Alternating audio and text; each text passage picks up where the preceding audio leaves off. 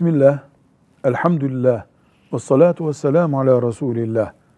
Kelam ilmi bir ilim dalı mıdır diye soruluyor.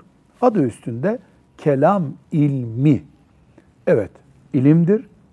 Ümmeti Muhammed'imizin asırlardan beri medresesinde din öğretmek için okutulan ilim dallarından birisidir. Hadis gibi, tefsir gibi, fıkıh gibi, miras ilmi gibi, herhangi bir din ilmi gibi.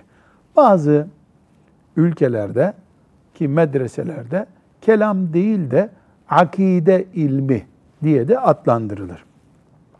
Kelam ilmi imana ait konuların derinlemesine okunduğu ve öğretildiği ilim demektir.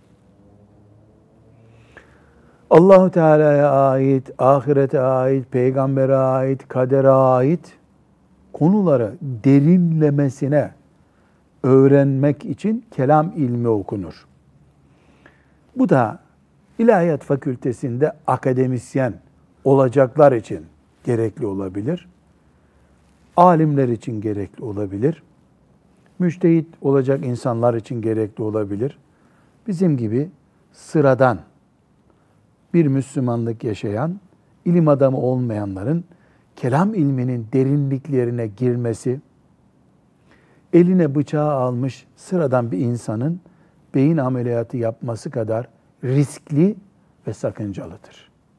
Kelam ilmi alim ilmidir. Avam ilmi değildir. Velhamdülillahi Rabbil alemin.